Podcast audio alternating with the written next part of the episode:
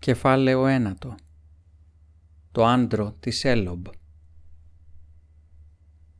Μπορείς τα αλήθεια να ήταν μέρα τώρα, όπως είπε τον Γκόλουμ, αλλά οι χόμπιτ έβλεπαν μικρή διαφορά, εκτός και αν ίσως ο βαρύς ουρανός ψηλά ήταν λιγότερο κατάμαυρος και περισσότερο σαν μία τεράστια οροφή καπνού, ενώ αντί για το σκοτάδι της βαθιάς νύχτας που αργοπορούσε ακόμα σε χαραματιές και τρύπες, μία γκρίζα θολή σκιά σαβάνωνε τον πέτρινο κόσμο γύρω τους. Προχωρούσαν τον Γκόλουμ μπροστά και οι χόμπιτ πλάι-πλάι τώρα, ανηφορίζοντας το μακρύ φαράγγι ανάμεσα από τείχους και κολόνες, κομματιασμένων και φαγωμένων από τον καιρό βράχων, που στέκονταν σαν τεράστια σουλούποτα αγάλματα και από τις δύο πλευρές. Δεν ακουγόταν κανένας θόρυβος. Αρκετά πιο μπροστά, ένα μίλι περίπου, υπήρχε ένας μεγάλος τάχτης τείχος, ένας τελευταίος τεράστιος ανασηκωμένος όγκος βουνίσιας πέτρας. Υψώνονταν όλο και πιο σκοτεινός και ανηφόριζε σταθερά όσο πλησίαζαν, ώσπου πυργώθηκε ψηλά πάνω θέτους, κόβοντας όλη την ορατότητα από την πίσω πλευρά του. Πυκνή σκιά απλωνόταν στα πόδια του. Ο Σάμος μύστηκε τον αέρα. Πουφ, αυτή η μυρωδιά όλο και δυναμώνει. Σε λίγο βρέθηκαν κάτω από τη σκιά και εκεί στη μέση είδαν το άνοιγμα μιας σπηλιάς. «Από εδώ μπαίνουν», είπε τον Γκόλουμ σιγανά. «Αυτή είναι η είσοδος της τοάς». Δεν είπε το όνομά της. Τόρε Χούγκολ, το άντρο της Σέλομπ. Από μέσα έβγαινε μία αποφορά, όχι η αρρωστημένη μυρωδιά της απείλας των λιβαδιών της Μόργκουλ, αλλά μία απέσια μυρωδιά, λες και βρώμα ακατανόμαστη να είχε μαζευτεί και να ήταν φυλαγμένη στο σκοτάδι μέσα. «Είναι αυτός ο μοναδικός δρόμος, Σμήγκολ», είπε ο Φρόντο. «Ναι», απάντησε. «Ναι, πρέπει να πάμε από εδώ τώρα». «Θες να πεις πως έχεις ξαναπεράσει από αυτή την τρύπα», είπε ο Σαμ. «Πουφ, αλλά μπορεί να μη σε νοιάζουν οι απέσιες μυρωδιές». Τα μάτια του Γκόλουμ γυάλισαν.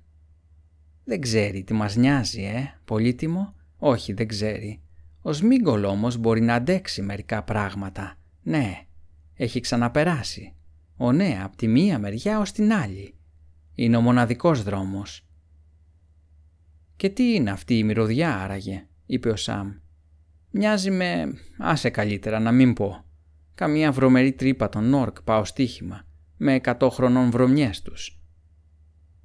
«Λοιπόν», είπε ο Φρόντο, «ορκ ξεόρκ, αν είναι ο μοναδικός δρόμος, πρέπει να τον πάρουμε». Παίρνοντας μία βαθιά ανάσα, μπήκαν μέσα. Μετά από λίγα βήματα, βρέθηκαν σε απόλυτο και αδιαπέραστο σκοτάδι. Ο Φρόντο και ο Σαμ είχαν να δουν τέτοιο σκοτάδι από τις ανήλιεγες στοές της Μόρια, και αν ήταν δυνατόν, εδώ το σκοτάδι ήταν βαθύτερο και πυκνότερο. Εκεί είχε ρεύματα αέρα που κυκλοφορούσαν και αντίχηση και αίσθηση χώρου.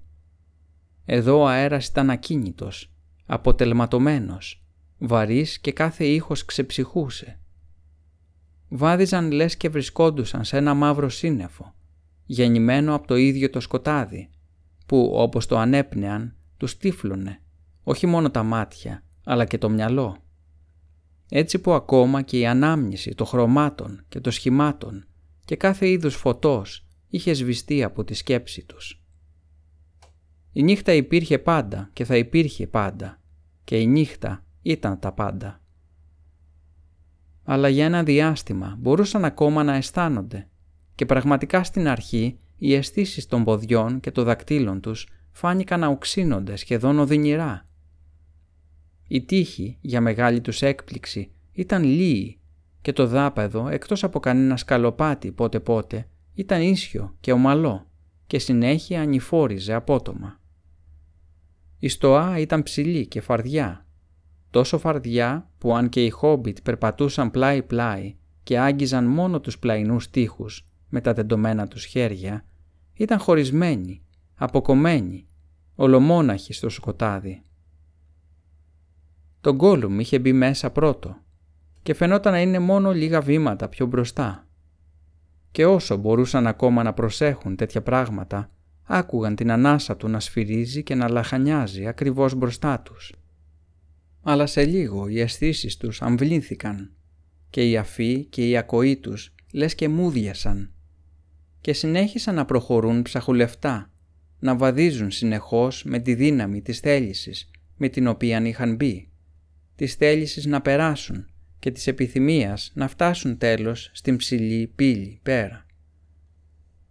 Πριν προχωρήσουν πολύ, ίσως, γιατί η ώρα και οι αποστάσεις γρήγορα μπερδεύτηκαν στους υπολογισμούς του, ο Σάμ δεξιά, ψηλαφώντας τον τοίχο, κατάλαβε πως είχε ένα άνοιγμα στα πλάγια. Για μία στιγμή έπιασε ένα ρεύμα αέρα, λιγότερο βαρύ, και ύστερα το προσπέρασαν. «Εδώ έχει παραπάνω από ένα περάσματα», ψιθύρισε με κόπο. Φαινόταν δύσκολο να κάνει την εκπνοή του, να βγάλει τον οποιοδήποτε ήχο. «Τούτες εδώ ο τόπος φωνάζει από εδώ και πέρα πως είναι άντρο των όρκ». Ύστερα από αυτό, πρώτα αυτός δεξιά και ύστερα ο Φρόντο αριστερά, πέρασαν τρία ή τέσσερα τέτοια ανοίγματα. Μερικά μεγαλύτερα και άλλα μικρότερα. Αλλά μέχρι τώρα δεν υπήρχε αμφιβολία για το κυρίως πέρασμα, γιατί ήταν ίσιο, δίχως να στρίβει, και εξακολουθούσε να ανηφορίζει. Αλλά πόσο μακρύ ήταν, πόσο έπρεπε ακόμα να αντέξουν ή μπορούσαν να αντέξουν, όσο ανέβαιναν, ο αέρας γινόταν και πιο πηχτός. Και τώρα τους φαινόταν συχνά στο τυφλό σκοτάδι να βρίσκουν κάποια αντίσταση, πιο πηχτή από το βρώμικο αέρα. Καθώς προχωρούσαν μπροστά, ένιωθαν κάτι πράγματα να αγγίζουν τα κεφάλια τους ή τα χέρια τους, μακριά πλοκάμια ή τίποτα πράγματα που να φύτρωναν κρεμαστά. Δεν μπορούσαν να πούν τι ήταν. Και η αποφορά γινόταν όλο και πιο έντονη. Είχε γίνει τόσο έντονη, ώστε είχαν την εντύπωση πως η όσφρηση ήταν η μόνη αίσθηση που τους είχε απομείνει, μόνο και μόνο για να βασανίζονται. Μία ώρα, δύο ώρες, τρεις ώρες, πόσες είχαν περάσει σε αυτήν την ανήλιαγη τρύπα. Ώρες, μέρες ή μάλλον εβδομάδες. Ο Σαμ άφησε την πλευρά της τοάς και ζάρωσε κοντά στο Φρόντο και τα χέρια τους αντάμωσαν και σφίχτηκαν και έτσι μαζί συνέχισαν να προχωρούν. Τέλος ο Φρόντο, εκεί που ψηλαφούσε τον αριστερό τοίχο, έφτασε ξαφνικά σε ένα άδειο μέρος. Σχεδόν έπεσε με το πλάι στο κενό. Εδώ είχε κάποιο άνοιγμα στο βράχο, πολύ πιο μεγάλο από όσα είχαν περάσει ως τώρα. Και από εκεί έβγαινε μία τόσο απέσια μπόχα, μία τόσο έντονη αίσθηση πως κάτι πολύ κακό παραφύλαγε, που ο Φρόντο τρέκλισε. Την ίδια στιγμή και ο Σαμ παραπάτησε και έπεσε μπροστά. Προσπαθώντας να καταπολεμήσει και την αυτία και το φόβο, ο Φρόντο άρπαξε το χέρι του Σαμ. «Όρθιος», είπε με μία βραχνή ανάσα δίχως φωνή. «Από εδώ έρχεται, και η βρώμα και ο κίνδυνος. Εμπρός τώρα, γρήγορα». Επιστρατεύοντας όση δύναμη και αποφασιστικότητα του είχε μείνει, τράβηξε το Σαμ να σηκωθεί και ανάγκασε τα δικά του πόδια να κινηθούν. Ο Σαμ σκόνταφτε πλάι του. Ένα βήμα, δύο βήματα, τρία, τουλάχιστον έξι βήματα. Μπορεί να είχαν περάσει το τρομερό αόρατο άνοιγμα, αλλά είτε αυτό ήταν, είτε κάτι άλλο, ξαφνικά ήταν ευκολότερο να προχωρήσουν. Λες και κάποια εχθρική θέληση να τους είχε ελευθερώσει προς το παρόν. Συνέχισαν με κόπο να προχωρούν, πιασμένοι ακόμα χέρι-χέρι. Αλλά σχεδόν αμέσως βρέθηκαν σε καινούρια δυσκολία. Η στοά διακλαδιζόταν ή έτσι έδειχνε και στο σκοτάδι δεν μπορούσαν να δουν ποιο πέρασμα ήταν το φαρδύτερο ή ποιο ήταν το πιο ίσιο. Ποιο να ακολουθούσαν, το δεξί ή το αριστερό. Δεν ήξεραν τίποτα για να τους οδηγήσει, όμως μία λαθεμένη εκλογή θα ήταν σχεδόν σίγουρα μοιραία.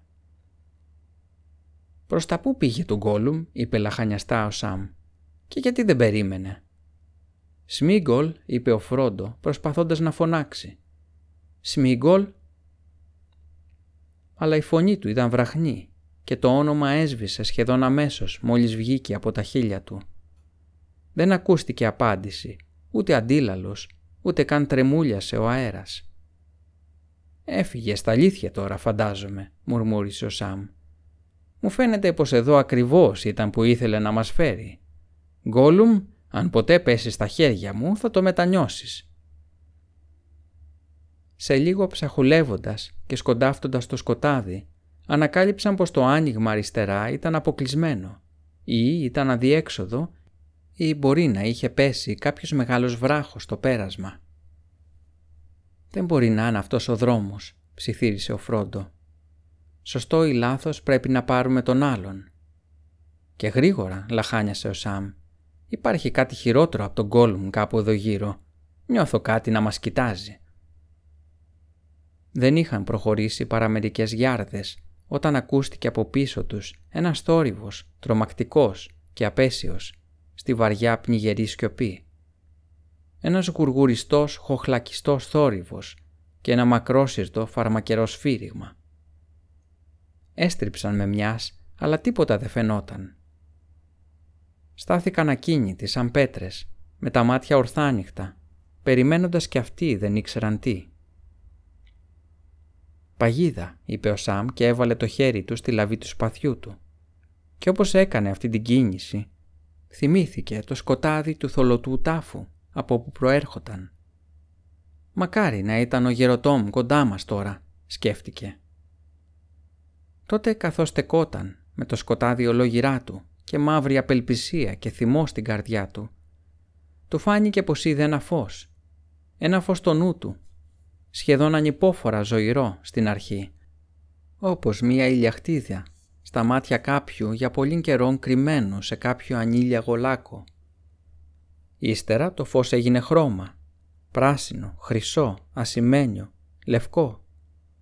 Πολύ μακριά, λες και σε μικρή ζωγραφιά σχεδιασμένη από ξωτικοδάχτυλα, είδε την αρχόντισσα Γκαλάντριελ να στέκεται στο γρασίδι του Λόριεν με τα χέρια γεμάτα δώρα.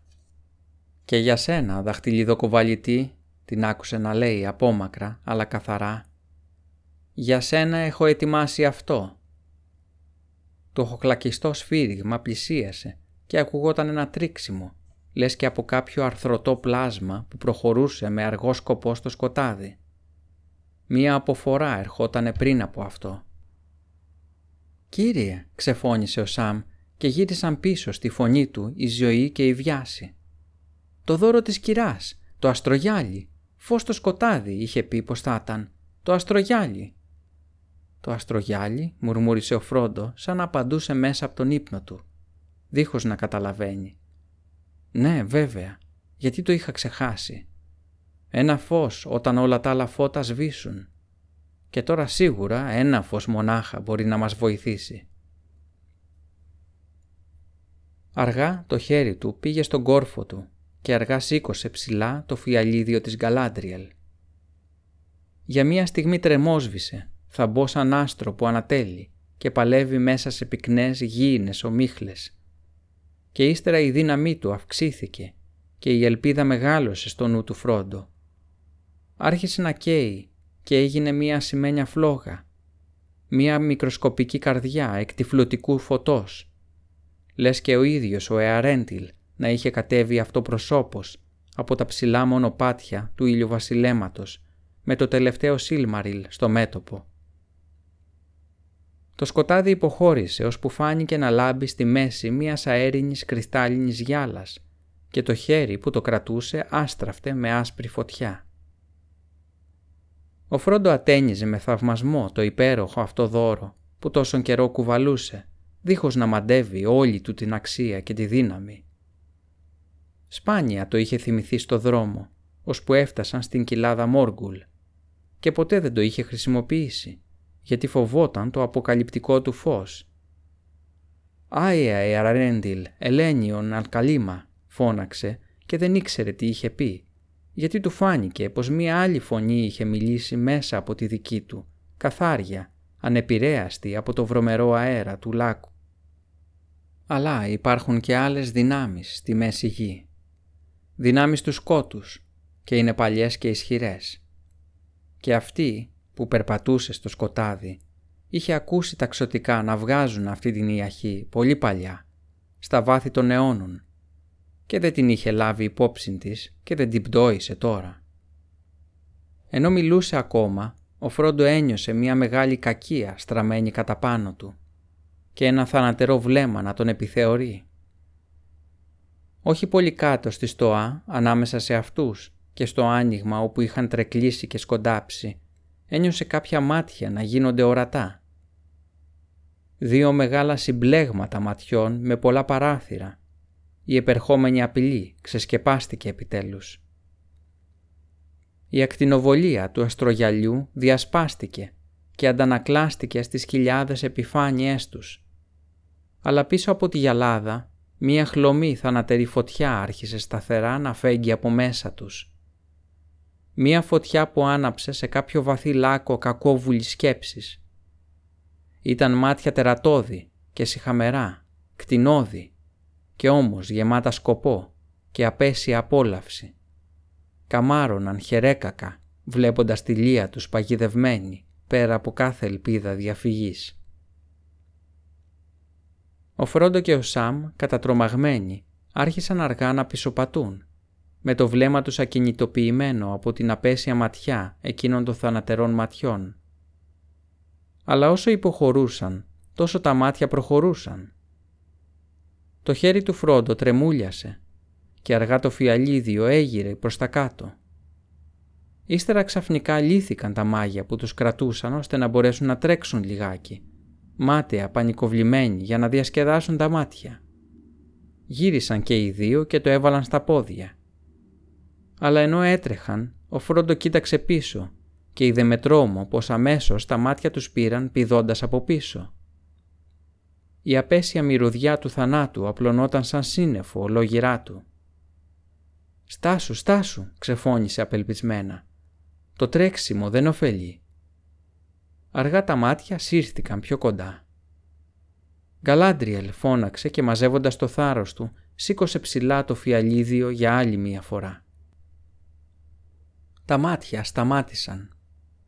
Για μία στιγμή το έντονο κοίταγμά τους χαλάρωσε, λες και κάποια υποψία αμφιβολίας να τα ανησύχησε.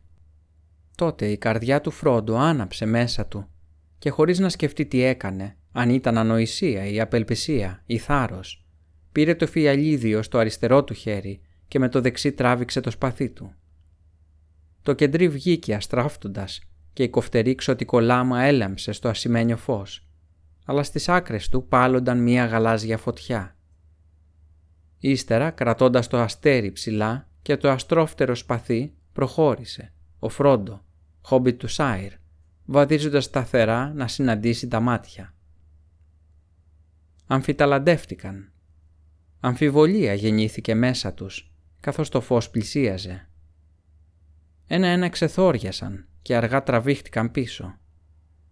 Ποτέ ως τώρα δεν τα είχε βασανίσει τέτοια θανατερή λαμπράδα. Απ' τον ήλιο, το φεγγάρι και τα αστέρια ήταν εξασφαλισμένα μέσα στη γη. Τώρα όμως ένα αστέρι είχε κατέβει στα βάθη της. Συνεχώς πλησίαζε και τα μάτια άρχισαν να δειλιάζουν. Ένα-ένα όλα σκοτίνιασαν, γύρισαν να φύγουν και ένας μεγάλος όγκος που δεν τον έφτανε το φως έβαλε βαριά την τεράστια σκιά του ανάμεσα. Έφυγαν. «Κύριε, κύριε», φώναξε ο Σαμ. Ήταν πολύ κοντά από πίσω, με το σπαθί του τραβηγμένο και έτοιμο. Δοξασμένο αστέρι. Τα ξωτικά θα το έκαναν τραγούδι, αν ποτέ το μάθαιναν. Μακάρι να ζήσουν να τους το πω και να τα ακούσουν να το τραγουδάνε. Όμως μην προχωράς, κύριε, μην πας κάτω σε εκείνο το άντρο. Τώρα είναι η μοναδική μας ευκαιρία. Πάμε να βγούμε από αυτή τη βρωμερή τρύπα. Και έτσι γύρισαν για άλλη μία φορά στην αρχή, περπατώντας και ύστερα τρέχοντας. Γιατί όσο προχωρούσαν το δάπεδο της στοάς ανηφόριζε απότομα και με κάθε βήμα ανέβαιναν όλο και ψηλότερα πάνω από τις απέσιες οσμές του αόρατου άντρου και η δύναμη ξαναγύρισε στο κορμί και την καρδιά τους. Όμως το μίσος αυτής που τους παρακολουθούσε εξακολουθούσε να παραφυλάει πίσω τους. Τυφλή για λίγο, ίσως, αλλά δίχως να έχει ιτηθεί. Εξακολουθούσε να επιζητά το θάνατό τους. Και τώρα ήρθε ένα ρεύμα αέρα να τους προϋπαντήσει, κρύο και αραιό. Το άνοιγμα, το τέλος της τοάς, ήταν επιτέλους μπροστά τους. Λαχανιασμένοι, ποθώντας ακάλυπτο χώρο, όρμησαν μπροστά και ύστερα κατάπληκτοι σκόνταψαν και κύλησαν πίσω. Η έξοδος ήταν αποκλεισμένη από κάποιο εμπόδιο, αλλά όχι πέτρινο, μαλακό και έδειχνε να υποχωρεί λιγάκι, κι όμως δυνατό και ανθεκτικό. Ο αέρας το διαπερνούσε, αλλά ούτε μία ακτίνα φωτός. Για άλλη μία φορά όρμησαν και πάλι βρέθηκαν πεταμένοι πίσω. Κρατώντας ψηλά το φιαλίδιο, ο Φρόντο κοίταξε μπροστά του και είδε κάτι σταχτή που η ακτινοβολία του αστρογυαλιού δεν διαπερνούσε, ούτε φώτιζε. Λες και ήταν κάποια σκιά που, επειδή ήταν φτιαγμένη δίχως φως, κανένα φως δεν μπορούσε να διαλύσει. Σε όλο το ύψος και το πλάτος της τοάς ήταν υφασμένος ένας πελώριος ιστός, συμμετρικός, σαν τον ιστό κάποιας τεράστιας αράχνης, αλλά πολύ πιο πυκνοπλεγμένος και πάρα πολύ μεγάλος, που κάθε του κλωστή ήταν χοντρή σαν σκηνή. Ο Σάμ γέλασε αγριεμένα. «Αραχνοδίχτια», είπε. «Αυτό είναι όλο, αραχνοδίχτια. Αλλά και τι αράχνη, απάνω τους, ρίχτα κάτω». Όλος θυμό έπεσε πάνω τους με το σπαθί του, αλλά η κλωστή που χτύπησε δεν έσπασε. Υποχώρησε λιγάκι και ύστερα τινάχτηκε πίσω, σαν τραβηγμένη χορδή τόξου, γυρίζοντας πίσω τη λάμα και τινάζοντας ψηλά το σπαθί και χέρι. Τρεις φορές ο Σαμ χτύπησε με όλη του τη δύναμη και τέλος μία μοναδική χορδή ανάμεσα σε όλες τις αμέτρητες κόπηκε και συστράφηκε και κουλουριάστηκε μαστιγώνοντας τον αέρα. Η μία της άκρη χτύπησε το χέρι του Σαμ και αυτός ξεφώνησε από τον πόνο και τινάχτηκε πίσω, βάζοντας το χέρι στο στόμα του. «Θα μας πάρει μέρες να καθαρίσουμε έτσι το δρόμο», είπε. «Τι κάνουμε τώρα? Μήπως ήρθαν ξανά εκείνα τα μάτια?» «Όχι, δεν φαίνονται», είπε ο Φρόντο. «Όμως εξακολουθώ να αισθάνομαι πως με κοιτάζουν ή με σκέπτονται, κάνοντας κάποιο άλλο σχέδιο κατά πάσα πιθανότητα. Αν όμως λιγοστέψει το φως ή σβήσει, δεν θα αργήσουν να ξανάρθουν». «Να παγιδευτούμε στο τέλος», είπε ο Σάμ ολοπίκρα, και ο θυμός του φούσκωσε πάλι πάνω από κούραση και απελπισία. «Σαν τα μυγάκια στο δίχτυ της αράχνης. Μακάρι η κατάρα του Φάραμυρ να πέσει πάνω στον Γκόλουμ και γρήγορα μάλιστα». «Αυτό δεν θα μας βοηθούσε τώρα», είπε ο Φρόντο. «Έλα, για να δούμε τι μπορεί να κάνει το κεντρί. Είναι λάμα ξωτικιά.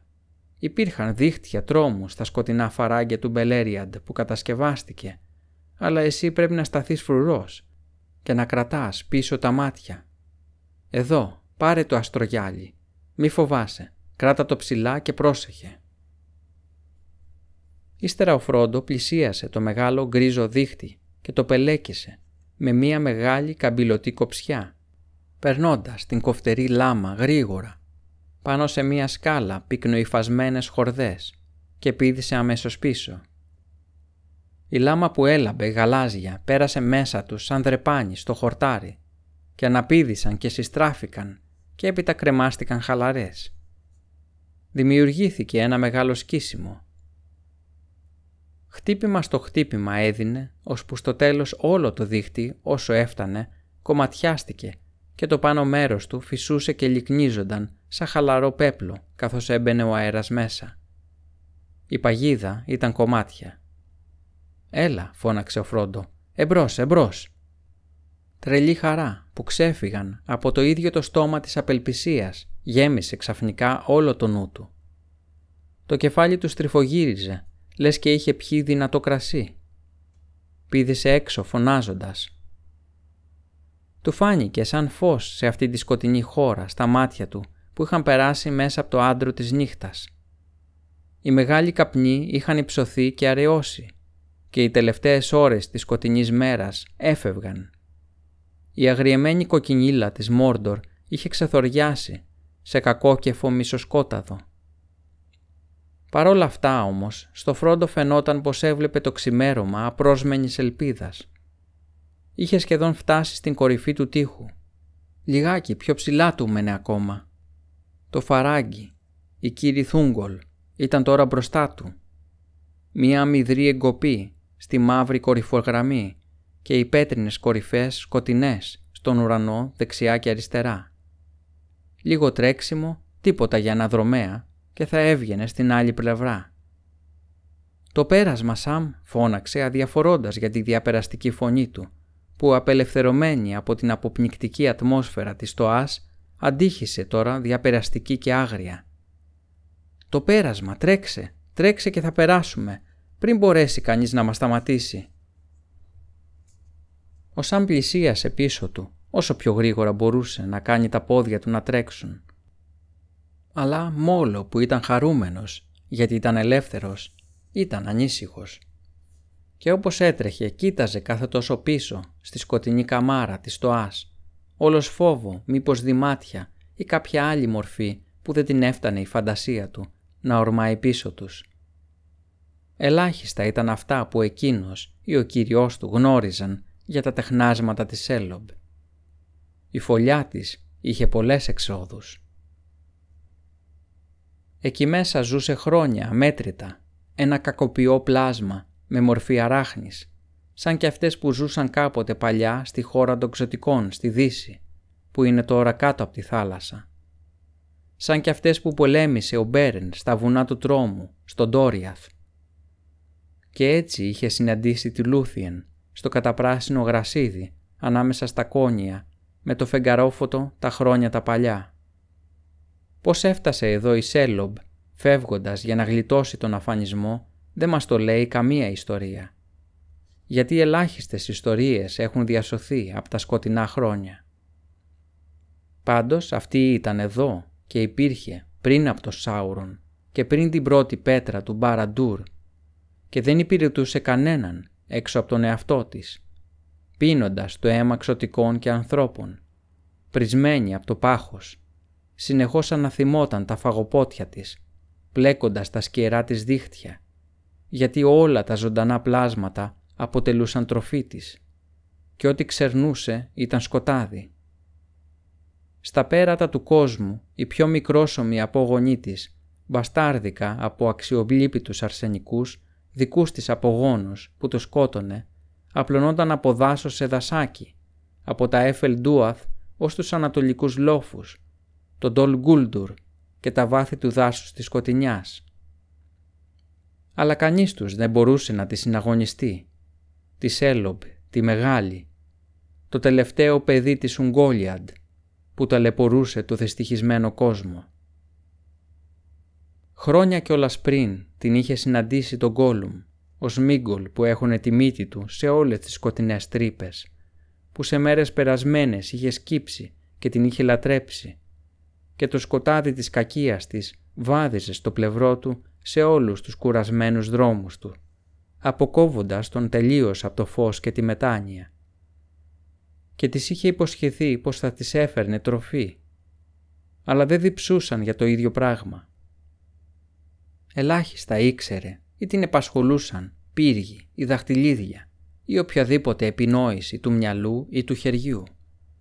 Αυτή μονάχα επιθυμούσε το θάνατο για όλους τους άλλους, ολόψυχα, και για τον εαυτό της μια παραχορτασμένη ζωή, ολομόναχη, παραφουσκωμένη, ώσπου τα βουνά να μην τη χωρούν πια και το σκοτάδι να μην φτάνει να τη σκεπάσει. Αλλά η εκπλήρωση αυτής της επιθυμίας της βρισκόταν πολύ μακριά ακόμα και για πολλήν καιρόν τώρα ήταν πεινασμένη και παραμόνευε στη φωλιά της, ενώ η δύναμη του Σάουρον μεγάλωνε και το φως και τα ζωντανά πλάσματα εγκατέλειπαν τα σύνορά του. Και η πολιτεία στην κοιλάδα ήταν νεκρή και δεν πλησίαζε ούτε εξωτικό ούτε άνθρωπος, μονάχα η δυστυχισμένη όρκ, τροφή φτωχική και δυσκολόπιαστη. Αλλά έπρεπε να φάει και όσο πιο πολλοί έσκαβαν και άλλους τριφτούς διαδρόμους από το πέρασμα και τον πύργο τους, τόσο κι αυτή έβρισκε κάποιον τρόπο να τους παγιδέψει. Αλλά ποθούσε νοστιμότερο κρέας και τον Γκόλουμ της το είχε φέρει. «Θα δούμε, θα δούμε», έλεγε συχνά στον εαυτό του όταν το κυρίευε η κακία του, όσο βάδιζε τον επικίνδυνο δρόμο από το Έμιν Μιούιλ ως την κοιλάδα Μόργκουλ. «Θα δούμε. Μπορεί, ω ναι, μπορεί πολύ ωραία, όταν αυτή πετάξει τα κόκαλα και τα αδιανά ρούχα, να το βρούμε, να το πάρουμε, το πολύτιμο. Αμοιβή για το φτωχούλι το Σμήγκολ που φέρνει καλό φαΐ. Και θα το γλιτώσουμε το πολύτιμο, όπως υποσχεθήκαμε. Ω ναι. Και όταν θα το έχουμε εξασφαλισμένο, τότε θα το μάθει και αυτή. Ω ναι. Τότε θα τις το ξεπληρώσουμε, πολύτιμό μου. Τότε θα τους το ξεπληρώσουμε όλους». Έτσι σκέπτονταν στα τρίσβαθα της πανουργίας του, που ακόμα ήλπιζε πως θα άκρυβε από αυτήν, ακόμα και όταν είχε πάει να την ξαναβρει και είχε υποκληθεί βαθιά μπροστά της, την ώρα που κοιμόντουσαν οι σύντροφοί του. Όσο για το Σάουρον, αυτός ήξερε που κρυβόταν. Τον ευχαριστούσε που ζούσε εκεί πεινασμένη, αλλά με την κακία της καθόλου μειωμένη. Ο πιο σίγουρος φρουρός σε εκείνο το αρχαίο μονοπάτι που έμπαινε στη χώρα του από οποιοδήποτε θα μπορούσε να επινοήσει η επιδεξιότητά του. Και η Ορκ ήταν βέβαια χρήσιμη σκλάβη, αλλά είχε μπόλικους. Αν πότε πότε η Σέλομπ έπιανε κανέναν για να λιγοστέψει την πείνα της, χαρισμά της, δεν θα τούλιπαν. Και μερικές φορές, όπως κάποιος ρίχνει μία λιχουδιά στη γάτα του, γιατί την ονομάζει γάτα του, αν και εκείνη δεν το αναγνωρίζει, ο Σάουρον τις έριχνε φυλακισμένους που δεν είχε κάτι καλύτερο να τους κάνει. Τους έστελνε στην τρύπα της και ύστερα του έφερναν νέα για το παιχνίδι που έκανε.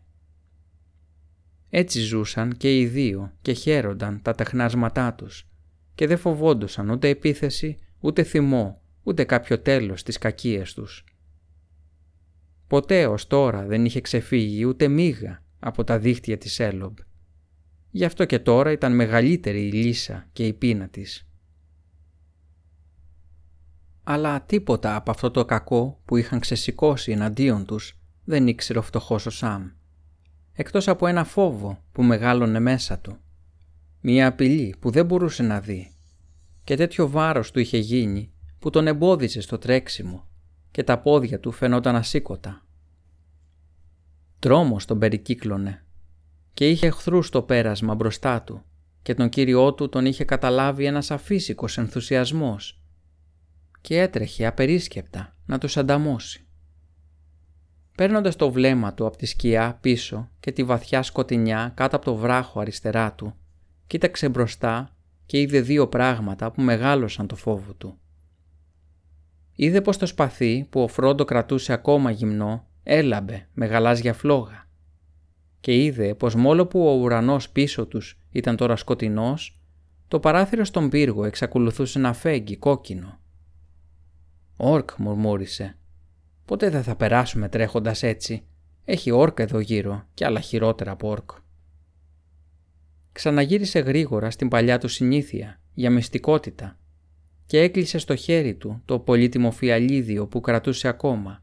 Κόκκινο με το δικό του ζωντανό αίμα έλαμπε για μία στιγμή το χέρι του και ύστερα έχωσε το αποκαλυπτικό φως βαθιά σε μία τσέπη κοντά στο στήθος του και τράβηξε καλά τον ξωτικομανδία του ολόγυρά του. Τώρα προσπάθησε να ταχύνει το βήμα του. Ο Κύριός του όλο και απομακρύνονταν. Ήταν κιόλας κάπου είκοσι βήματα πιο μπροστά, περνώντας ανάλαφρα σαν σκιά. Σε λίγο θα τον έχανε από τα μάτια του σε αυτόν τον γκρίζο κόσμο. Δεν είχε προλάβει καλά-καλά να κρύψει το φως του αστρογυαλιού ο Σαμ όταν παρουσιάστηκε αυτή.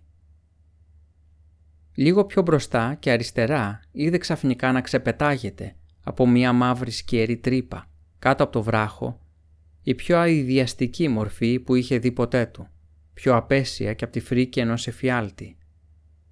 Περισσότερο έμοιαζε με αράχνη, αλλά πιο θεόρατη και από τα μεγάλα σαρκοβόρα θηρία και πιο τρομερή από αυτά εξαιτίας του σατανικού σκοπού που καθρεφτίζονταν στα άσπλαχνα μάτια της. Εκείνα τα ίδια τα μάτια που είχε νομίσει πως είχαν δηλιάσει και νικηθεί ήταν εκεί αναμένα με ένα άγριο φως ξανά, μαζεμένα όλα στο ξεπεταγμένο της κεφάλι. Είχε μεγάλα κέρατα και πίσω από τον κοντό καλαμένιο της λαιμό βρισκόταν τα τεράστιο πρισμένο της σώμα, ένα τεράστιο παραφουσκωμένο σακί που λυκνίζονταν και κρεμόταν πλαβαρό ανάμεσα στα πόδια της. Ο μεγάλος όγκος του ήταν μαύρος, πιτσιλωτός, με μαυροκίτρινα σημάδια, αλλά η κοιλιά από κάτω ήταν χλωμή και φωσφόριζε και έβγαζε μία απέσια μυρωδιά.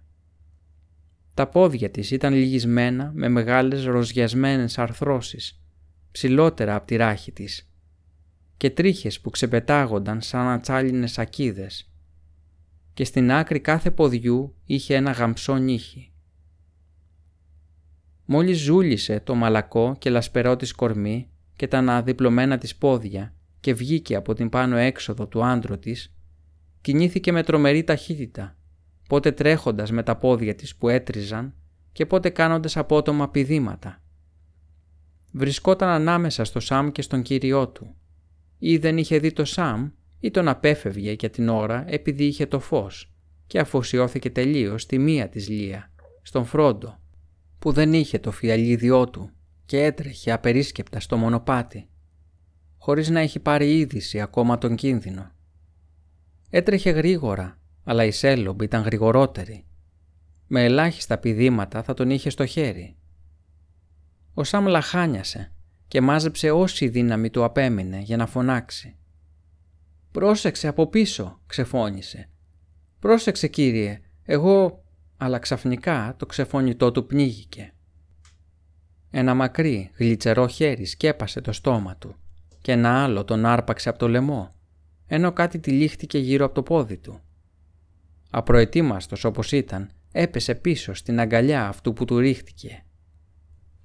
«Τον πιάσαμε», σφύριξε τον Γκόλουμ στο αυτί του. «Επιτέλους, πολύτιμό μου, τον πιάσαμε, ναι, τον κακόντο χόμπιτ. Εμείς πιάνουμε αυτόν, εκείνη θα πιάσει τον άλλον. Ο ναι, η Σέλομπ θα τον πιάσει, όχι ο Σμήγκολ. Του υποσχέθηκε, δεν θα πειράξει καθόλου τον αφέντη. Αλλά έπιασε εσένα, απέσιε, βρωμερέ, ύπουλε χόμπιτ». Έφτισε στο λαιμό του Σάμ. Άγρια μανία για την προδοσία και απελπισία για την καθυστέρηση, τη στιγμή που ο κύριός του βρισκόταν σε θανάσιμο κίνδυνο, έδωσαν στο Σάμ μια ξαφνική βιαιότητα και δύναμη πολύ πιο μεγάλη από ό,τι περίμενε τον Γκόλουμ από αυτόν τον αργοκίνητο και ανόητο χόμπιτ, όπως τον νόμιζε. Ούτε το ίδιο τον Γκόλουμ δεν θα είχε στρίψει πιο γρήγορα και πιο αγριεμένα. Το χέρι του στο στόμα του Σάμ γλίστρισε και ο Σάμ τραβήχτηκε και όρμησε πάλι μπροστά, προσπαθώντας να απαλλαγεί από τη λαβή στο λαιμό του. Το σπαθί του ήταν ακόμα στο χέρι του και στο αριστερό του χέρι, κρεμασμένο από το λουρί, ήταν το μπαστούνι του Φάραμυρ. Απελπισμένα προσπάθησε να γυρίσει και να καρφώσει τον εχθρό του. Το Γκόλουμ όμως ήταν ταχύτατο. Το μακρύ δεξί του χέρι πετάχτηκε και άρπαξε τον καρπό του Σάμ. Τα δάχτυλά του ήταν σαν τανάλιες. Αργά και αμήλικτα λύγησε το χέρι προς τα κάτω και μπροστά, ώσπου με μία κραυγή πόνου ο Σάμ άφησε το σπαθί και εκείνο έπεσε κατά γης. Και ταυτόχρονα το άλλο χέρι του Γκόλουμ έσφυγε το λαιμό του Σάμ. Τότε ο Σάμ έπαιξε το τελευταίο του κόλπο. Με όλη του τη δύναμη τραβήχτηκε και στερέωσε καλά τα πόδια του. Ύστερα ξαφνικά πίεσε τα πόδια του στη γη και με όλη του τη δύναμη έπεσε πίσω. Μην περιμένοντας ούτε και αυτό το απλό κόλπο από το Σάμ, το Γκόλουμ έπεσε με το Σάμ από πάνω και όλο το βάρος του γεροδεμένου χόμπιτ έπεσε στο στομάχι του.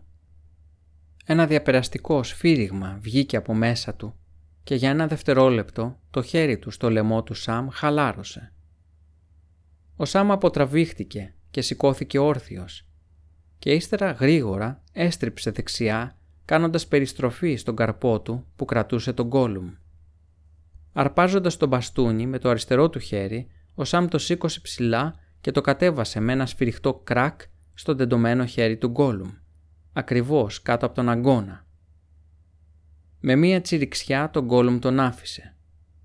Τότε ο Σάμ όρμησε, χωρίς να περιμένει να αλλάξει το ραβδί, από το αριστερό στο δεξί του χέρι και έριξε άλλο ένα άγριο χτύπημα. Γρήγορο σαν το φίδι, τον Γκόλουμ γλίστρισε πλάι και το χτύπημα που προορίζονταν για το κεφάλι του έπεσε στην πλάτη του. Το μπαστούνι ράγισε και έσπασε. Αυτό του έφτανε. Το να αρπάζει από πίσω ήταν παλιό του παιχνίδι και σπάνια είχε αποτυχία. Αλλά τούτη τη φορά, παρασυρμένο από την κακία του, είχε κάνει το λάθος να μιλήσει και να περηφανευτεί πριν βάλει και τα δυο του χέρια στο λαιμό του θύματος. Όλα πήγαν στραβά στο ωραίο του σχέδιο, από τότε που εκείνο το απέσιο φως είχε τόσο απρόσμενα εμφανιστεί στο σκοτάδι. Και τώρα βρίσκονταν αντιμέτωπο με ένα μενόμενο εχθρό, ελάχιστα μικρότερό του στο ύψος. Τέτοια μάχη δεν ήταν του γούστου του. Ο Σάρμα άρπαξε το σπαθί του από κάτω και το σήκωσε. Τον Γκόλουμ τσίριξε και πηδώντας το πλάι με τα τέσσερα, την άχτηκε με ένα πήδο σαν βατράχι και έφυγε. Πριν προλάβει να το φτάσει ο Σαμ, το έσκασε, τρέχοντας με καταπληκτική ταχύτητα κατά τη στοά. Με το σπαθί στο χέρι, ο Σαμ το ακολούθησε. Για μία στιγμή είχε ξεχάσει όλα τα άλλα, εκτός από την πύρινη μανία μέσα του και την επιθυμία να σκοτώσει τον Γκόλουμ.